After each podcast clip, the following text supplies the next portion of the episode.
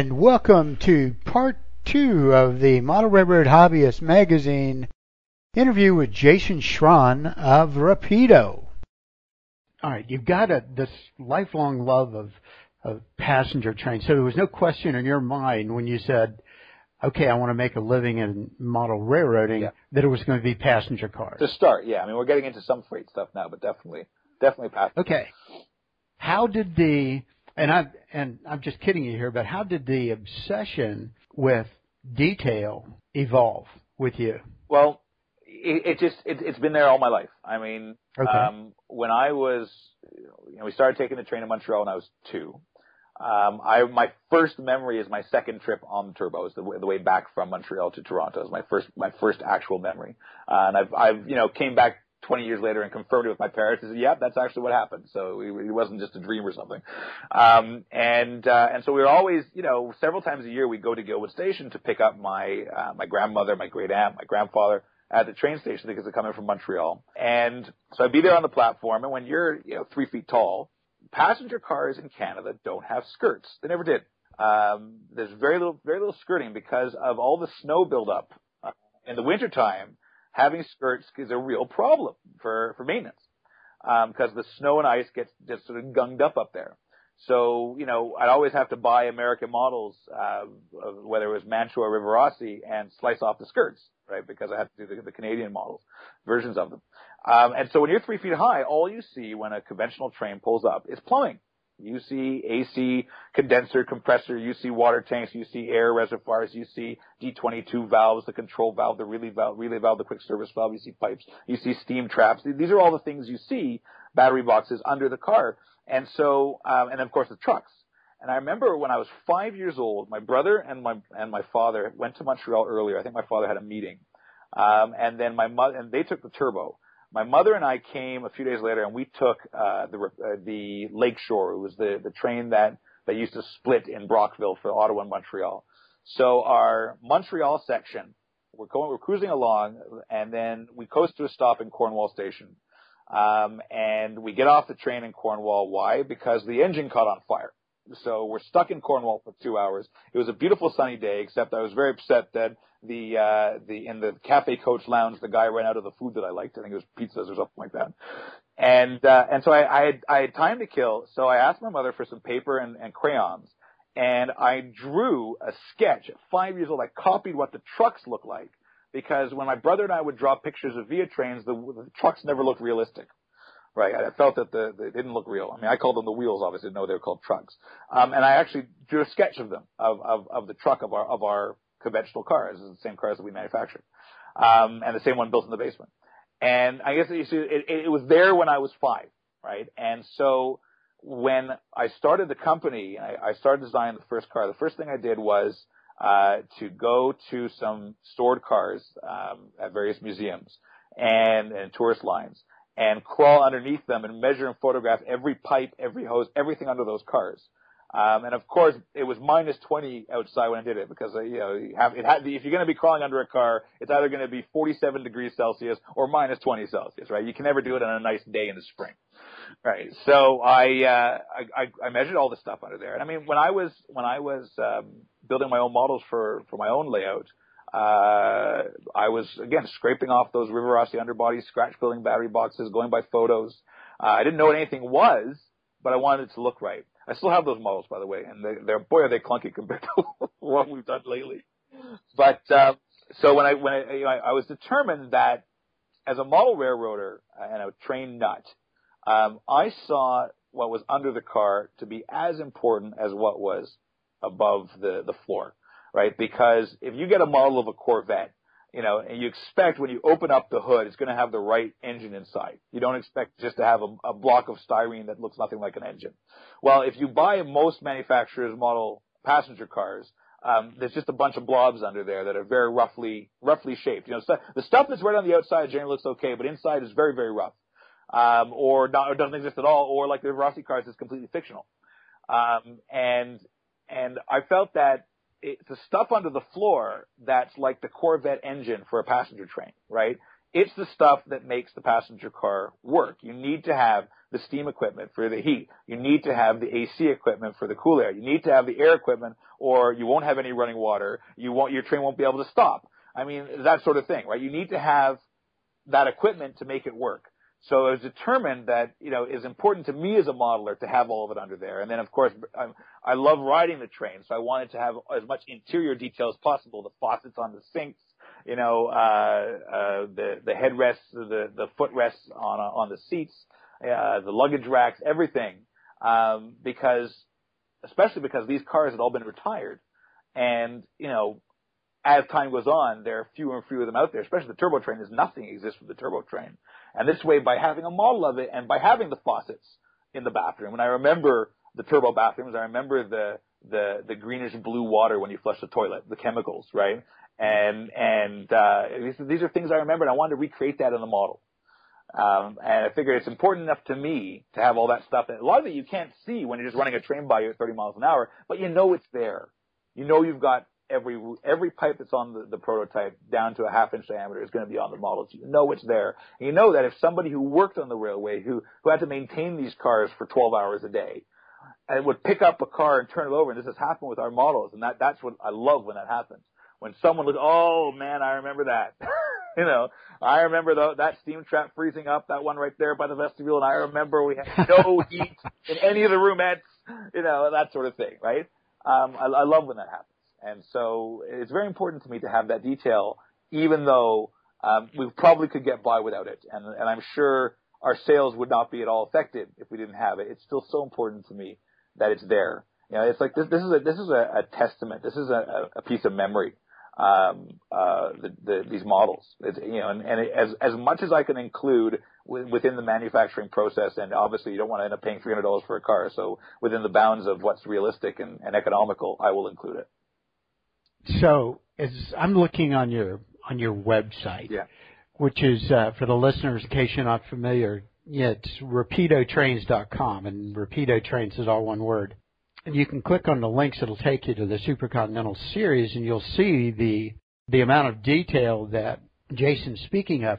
So as I look at this car, and it looks like you know all the steam lines, the airlines, uh, what looks like a a generator. These are probably what cast separately, and then your labor people, assembly people, put them in, you know, building up layer from the floor to the next layer, and so that's that's basically how it's done. There are okay. some ways to to cut corners where if you've got a bunch of pipes that are on mm-hmm. the same plane and there's another pipe that intersects them, you can actually cast that at once at one piece, provided there's not some weird curves that would require undercutting on the mold uh, you know, that's it's impossible by laws of physics. Uh, okay. Then there sometimes we can put them together in one. I remember uh, we're working on the FPA4 locomotive right now. Uh, the GMD1 mm-hmm. locomotive is in tooling right now, and the FPA4 is in design stage. Um, and uh, Bill put together the plumbing diagram. And you know, when when Huang looked at the the, the plumbing diagram, he just went, "Oh my God!" Uh, Huang is our engineer. He's he's our uh-huh. engineer. Um, and uh, and then Bill said, "Oh, hang on, but you can actually cast these 15 different pipes as one piece, right? They are all separate pipes, but there was so I think he ended up having like three layers of pipes. So the okay. installation really only involves at that location three pieces to install, and you end up with 25 pipes. Right? Okay. But a lot of them are individual individual pipes that are installed. Like most of it are. I mean, our our cars, our average car contains between two and three hundred parts. Um, especially the, the the cars for the Canadian. They we went a bit nuts uh, with the Canadian. well, like I love Genemotor. Genemotor. You said you mentioned the generator underneath yeah. each car um, in, in before the days of head end power was an axle driven generator. So this, right. this hung between the below the center sill and there was a, a drive shaft coming from the axle, and they would uh, turn the generator, which would fill, charge the batteries. So when the train is sitting, you would have uh, battery power, and if you have to sit too long, you'd have to either plug in to recharge at the station, or you'd bring what's called a battery charging car, which was a special car that was just filled with diesel generators, so you could have that that electricity, and then you use use the connections in between cars called the train line connections, which are up in the, the top of the vestibule, and you would link all the cars together. Um, that's how you power your train. But uh, but when it's operating normally, you've got this generator called a Genemotor, Um, and the the Genemotor is obviously connected to the major, the primary junction box. So on the Canadian, they, every car has a Genemotor. Um, but the junction box, thank you people in Bud in Philadelphia, uh, is located at a different location for every car. So what, you know, most, a lot of manufacturers don't put the Genemotor on there at all, and they certainly don't put the junction box. So we had both, but I wanted them to be connected by cables because in a real train, I mean, it's a very visible big hunk of three cables that connects one to the other. Um, so we actually designed, designed the Genemotor in two pieces, where you've got the main bar of the Genemotor is the same for every car, but the end piece of the Genemotor is a separate piece, and attached to that, cast into that, are the cables leading to the, uh, the, the, the junction box. So you've got the junction box in five different places. We have five different end caps with the cables bending to the correct direction. Right? So it's either bends to the left, bends to the right, goes straight, bends in a U-turn, et cetera, et cetera. You know, and that, that's how obsessed I get with this sort of thing. Right? And, okay. And yeah, it means a, a few extra parts. It means that my cost is going to be a little bit higher. But if you look at our retail prices, we're fairly in line with what else is out there. For the guy, the other manufacturers don't have any of these pipes, and their cars are around the same price as ours. So, uh, so it means that we're we're we're living with a lower margin. But to me, it's important to have that stuff on there because, again, you know, you wouldn't a Genemotor wouldn't work if it wasn't connected to anything. Let's put it that way.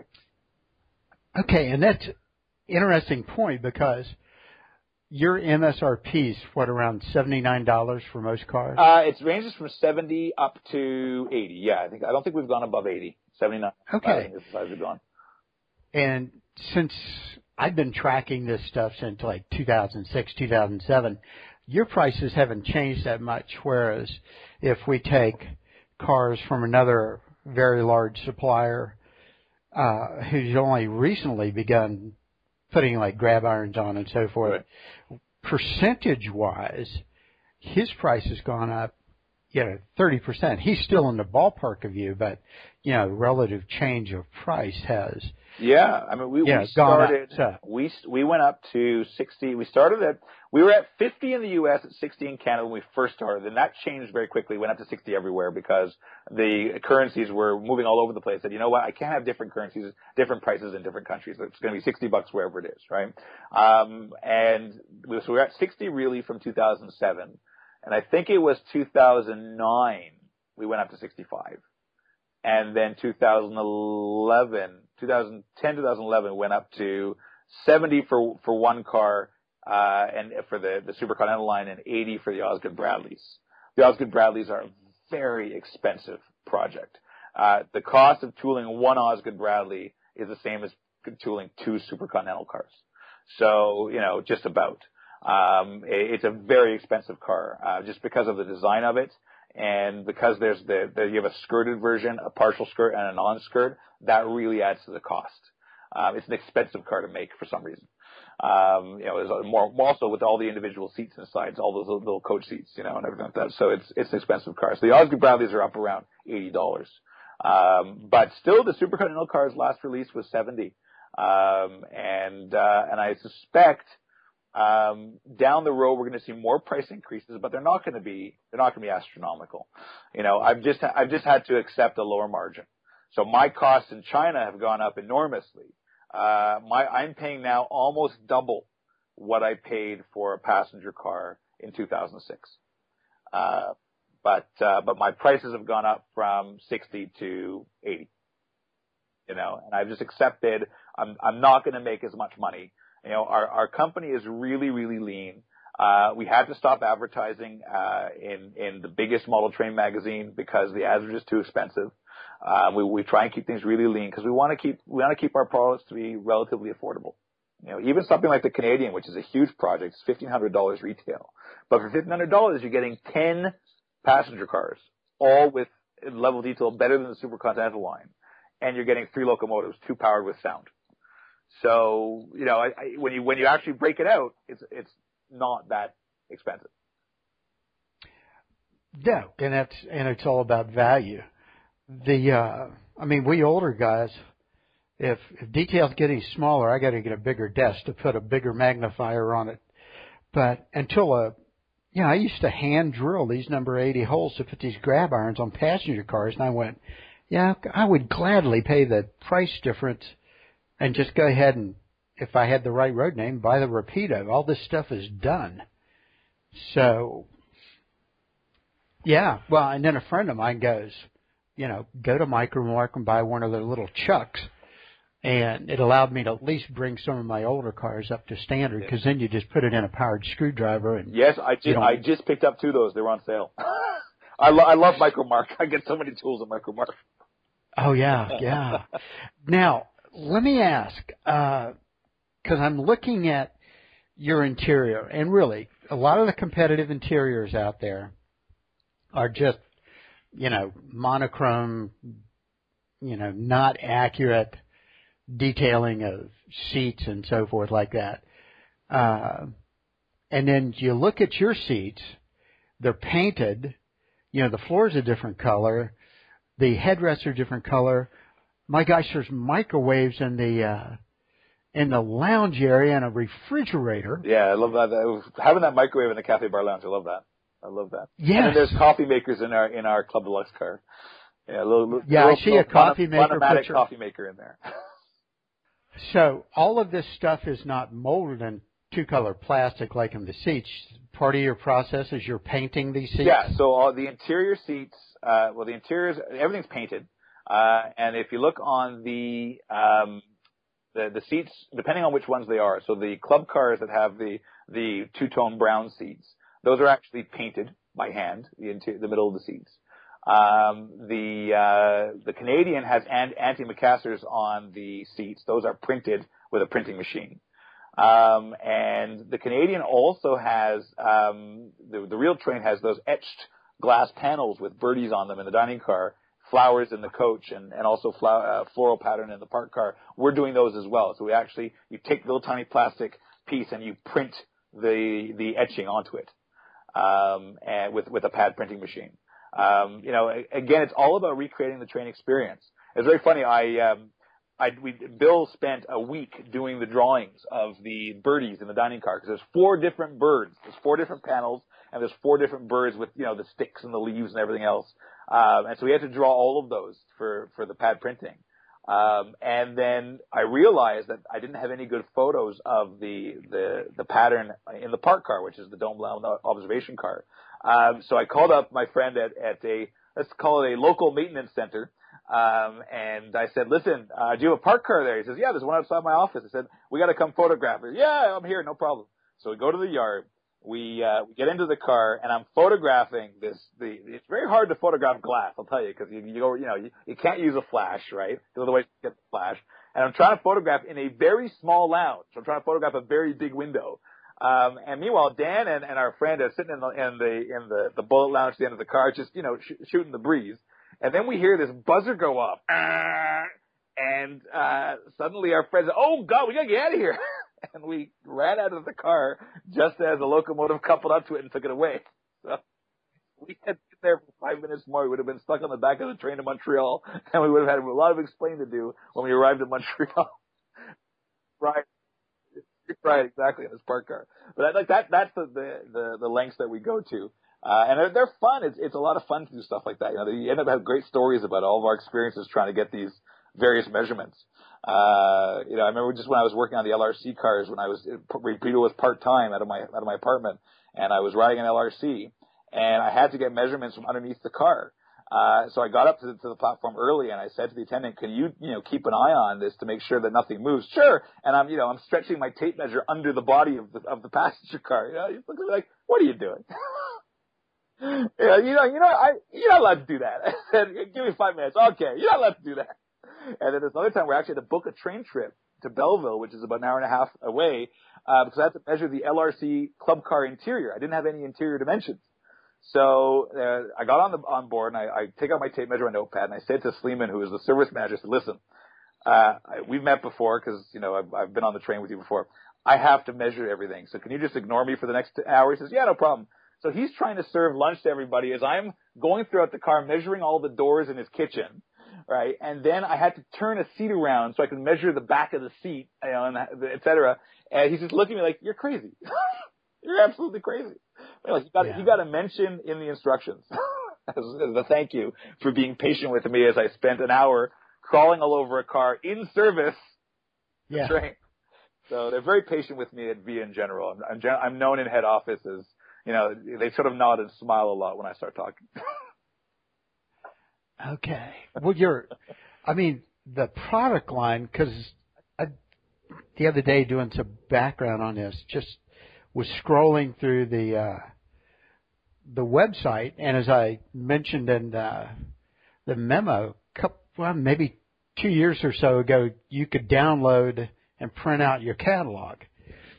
And so, due to one of my wife's uh, consulting projects, we had uh, a wide bed uh, archival printer here. And so I fed this stuff with some real, I had a bunch of high end paper and printed this thing out.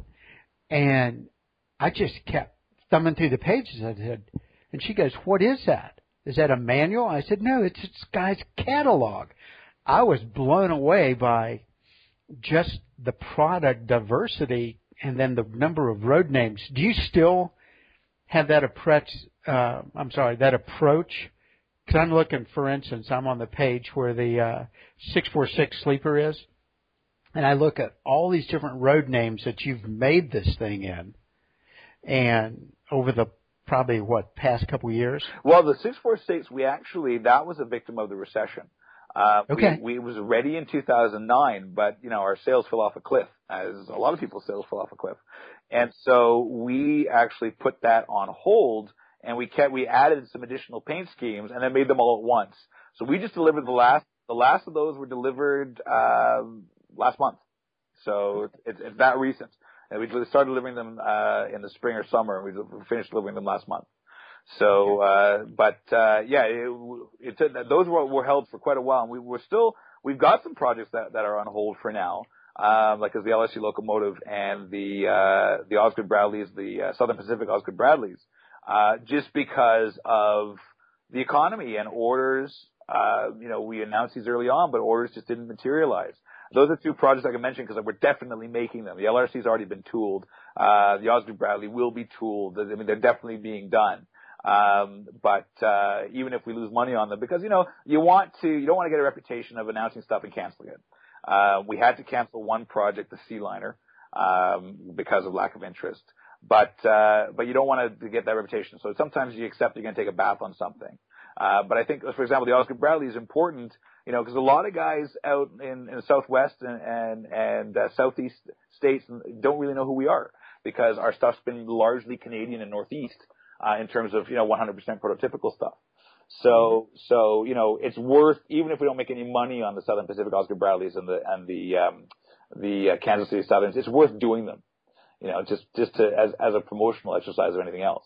And the LSU locomotive we're going to be doing after the Canadian as well. And I'm we're actually going to be launching a whole bunch of uh, new road numbers and an unnumbered version uh, to increase the sales on that before we actually make it. But you know, I mean, I have my name on the bill of sale of an LSU locomotive. I really have to manufacture the model. right? Because we you know, involved in, in, saving it for the, for the uh, for the museum. But I will tell you, on the, in the passenger car front, um, we've had to adjust our business model a bit because when we started, there were, there weren't a lot of passenger cars out there. Um, and what was out there was was not extremely detailed. Uh, I still believe that what's out there is not extremely detailed, but there the, the market has been inundated with passenger cars from several different manufacturers, um, and and largely uh, due to the recession, what's ended up happening is manufacturers who are expecting a certain amount of return. Like the larger larger companies are, are much more restricted than we are. Uh, we're lucky that we're small, we're lean, we can sort of, you know, we can sort of move with the direction of the economy, we can, we can change on a dime, et cetera. Um, a larger company can't do that. They've got much higher overheads than we do. So one of the ways that the larger companies have coped with the recession is releasing many more varieties of products. So, you know, you go into the back catalog, you take 10 different cars and you release them all, um, in a whole bunch of different paint schemes.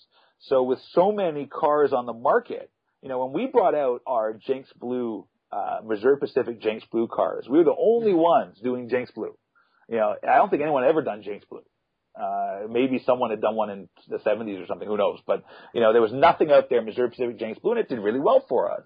Um, then when we announced the, uh, the cars in Jenks Blue, the, the grill parlor and the, the 646 Sleeper, by that time, there were a whole bunch of guys making stuff in Jenks Blue, right? So our sales, Jenks Blue was a very, very popular paint scheme for us when we first started out. And then it became not so much, right? Because there were so many things available in Jenks Blue, there was too much choice. Um, that's just one example, right? So there, there have been situations where we, we can't bring out all the paint schemes we want because you really need to have a, a critical mass. Uh, Chicago Northwestern is one paint scheme that we can't do at all anymore. We just can't do it. Uh, there's the guys, the CNNW modelers are basically satisfied with what they have. Uh, we did a lot of models in the CNNW. Um, and now there've been a whole bunch of other models from other manufacturers in CNNW. And so now we find that we can't sell enough of the Chicago Northwestern to actually bring out any more models in Chicago Northwestern. Uh, kind of like a saturation point. Yeah, Amtrak is another example. Uh, while I think there's a huge market for contemporary Amtrak, you try and bring out smooth side phase one Amtrak cars, and it's it's hard to sell them. You don't sell that many. You know, so it, there are challenges that are that didn't exist in 2007 and 2008 because of the economy and what's that what that's required certain manufacturers to do to just to stay above board. And you can't blame them. You know, you can't blame them. There was a situation where uh, two manufacturers were making the same model. One was an accurate model, one was a, a stand-in. Um, and, and I was talking with, with the manufacturer who did the stand-in. He said, you know, I feel this other guy is really angry at us, but the reality is, you know, our back's against the wall. you know, we've, we've, we've got to make a certain amount of money to, to stay above, uh, stay, stay afloat. And this is something we could do that's pretty close, so we're going to do it. But we understand that it, it, there's going to be some, some bad feeling about it. And that, that happens. That happens. Okay. Now, curious, I see a number of these uh, will list uh, an undecorated version coming. Are you still going to eventually do undecorated? We still do undecorated for everything. Oh yeah, we just delivered uh, undecorated 646 real parlors and uh, and Club Galley cars uh, a couple weeks ago. So yeah, we, we still do undecks. There's not a huge market for them, but there's no minimum uh, order required. You know, if the factory with a with a paint scheme, you generally need between three and four hundred uh, of a paint scheme you know, maybe 60 or so of a number. So you can do, say, uh, five numbers, 60 each, do a run of 300 for a paint scheme. That's fine. And again, we're a very small company, so we're happy with much lower sales than some of the bigger guys do. But uh, we're, we're comfortable with those kind of numbers. Uh, for undecorated, I can order 12. Yeah, because it's just a question of taking the thing before it goes to the paint shop and just putting it into the box. You don't install the grab irons, you don't install the windows, etc. Um, so that's easy. Undex will still do, and and we are bringing out um, the detailed part line and the kits for the reefer, uh, undecorated and and painted kits. Not not painted and lettered, just painted kits uh, for the reefer. And while the the sales have not been ginormous for those, there's still yeah we sold we sold a, a, a healthy number of, of both. So there are still people out there who who are interested in kits uh, and, and painting and lettering themselves. But I will tell you, it's a very, very small minority. Uh, much different from, I mean, I, I've been in this hobby since I was uh, about four or five years old, and I was scratch building my own underbody equipment when I was 13. Um, and and things are different now than then, certainly from the 1980s to the 2000s. Um, there's much less of a demand for for kits, and a lot of the hardcore guys, you know, they say, "Why don't you bring out kits?" Uh, here's what's involved. Just bring them out. You know, we'll still buy it. You'll sell hundreds. And it's like, no, we'll sell dozens. All right, we won't sell hundreds. We'll sell dozens. Um, and, uh, and sometimes people have to realize that it's, you know, we're, we're not, we're not selling, uh, self-sealing stem bolts here. We're selling model trains. People don't buy them by the thousands. They, they buy, you know, one, two, right? So you have to, you, you, some things that people would think would sell tons may not, right? Very interesting my friend Richard uh, is uh, a great buddy of mine. He does all our translations because our, our instructions are bilingual, English and French, and um, and he knows he's forgotten more about CN passenger cars than most people, including me, will ever know. Um, and uh, and so Richard calls me up one time and says, Jason. Uh, he's, he's from Montreal and so am I. So I said, yo, Jason, I got to tell you, you got to do Mount Royal Club. Mount Royal Club car you know, 653, you have to do it. You'll sell thousands of them, Jason. Right. So I said to him, Richard, Mount Royal Club car, there's one. He said, that's right. It was rebuilt from my coach. I said, we both know it. I said, I have a Mount Royal Club already that I built from scratch. Yes. You're making a Mount Royal Club out of one of our cars? Yes. Those are the two people who would buy the Royal Club. And neither of us are going to buy it because we already have. Okay, okay. He loves the stuff, right? So he's going to say he wants to buy it, so he figures everybody else does. You know, and I can him. But yeah, we, we would have sold it too. And Okay, that's uh, that's that's interesting. So, you know, you're doing the manufacturing in in China. You found now for that facility that's over there because you know here recently in the industry has been hit by some you know, real negative events in China. Like you had the one big manufacturer going out of business, I guess.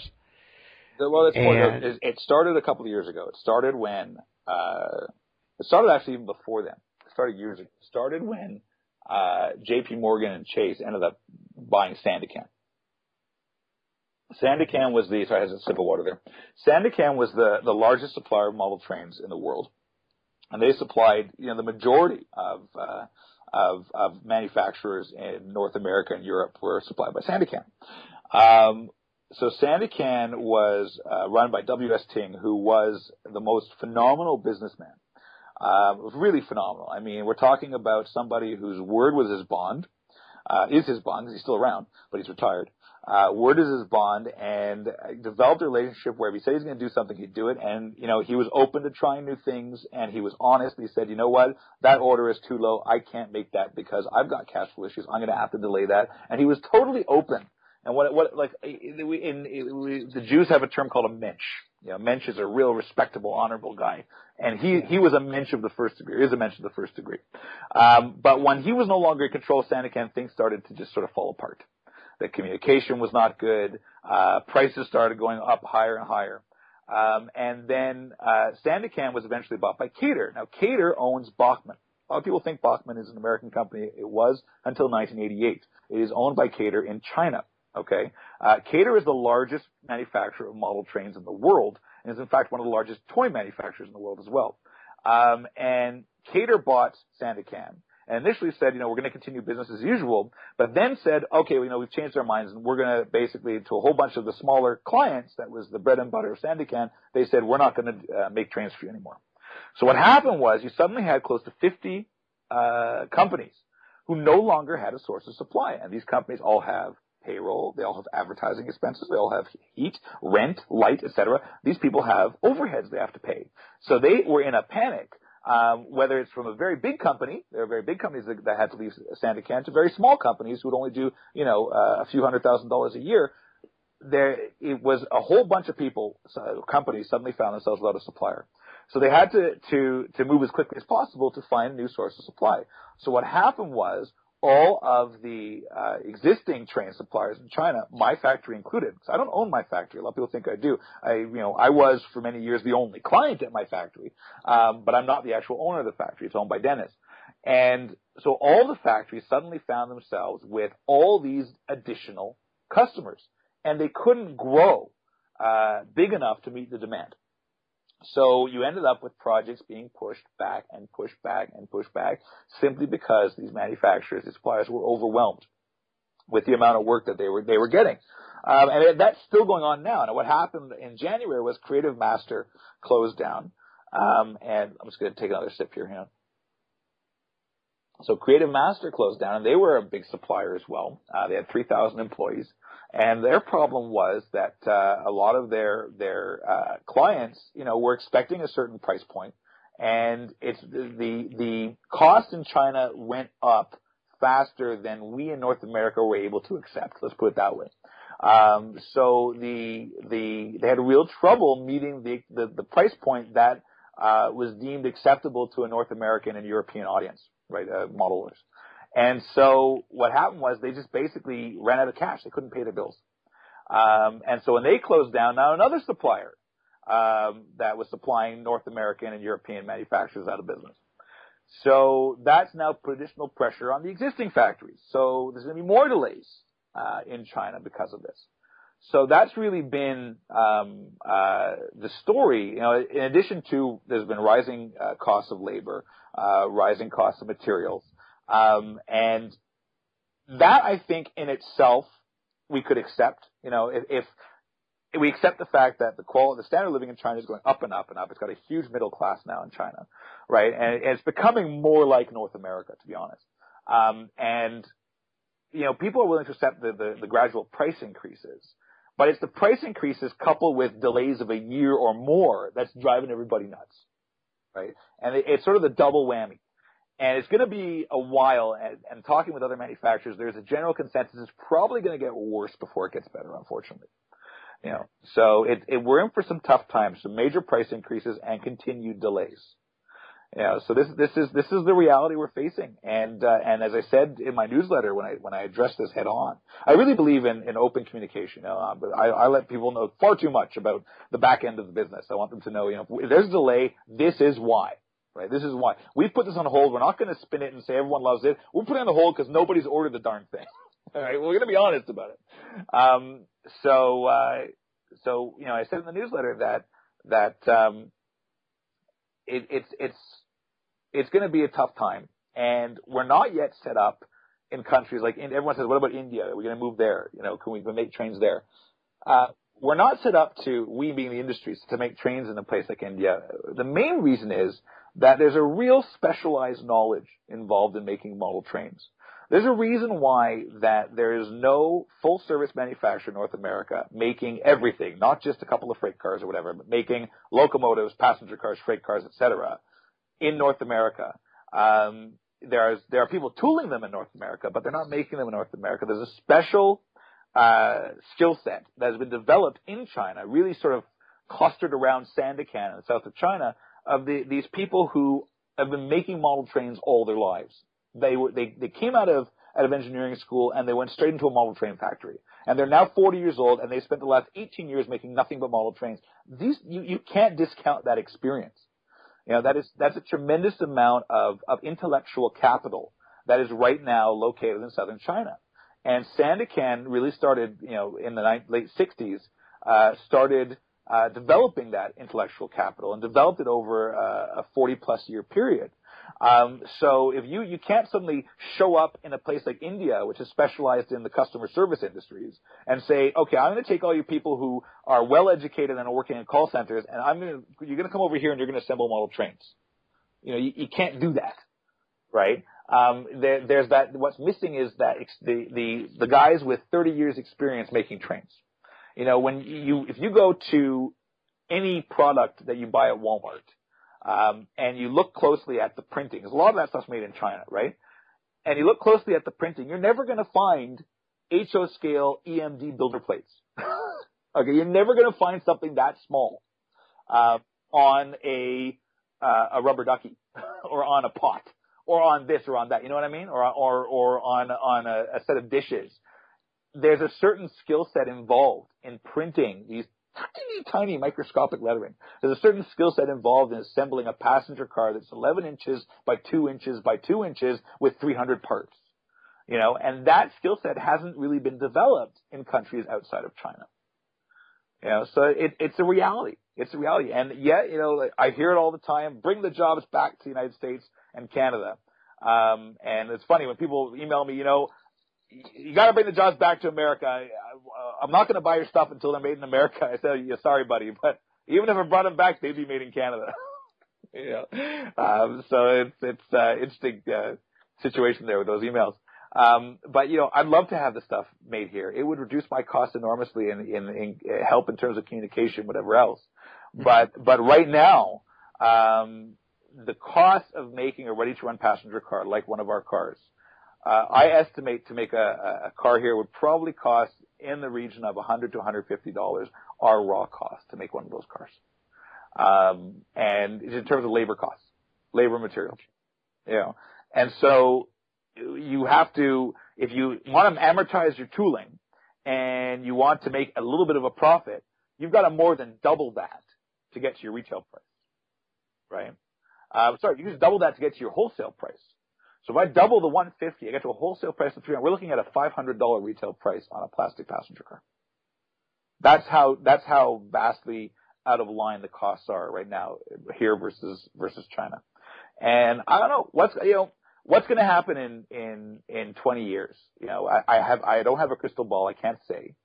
Um, but if th- if things continue to really increase in cost, what I would like to see, what I would like to see, is a, a real explosion of uh, basement and garage manufacturers using inexpensive 3D printers and other rapid prototyping methods, making run, products out of resin, and we're seeing uh, models made, you know, uh, that that you have to build and decorate and and you know assemble yourself, just like it was many years ago.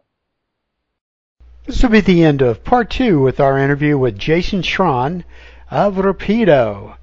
So go to iTunes and download part three for the conclusion.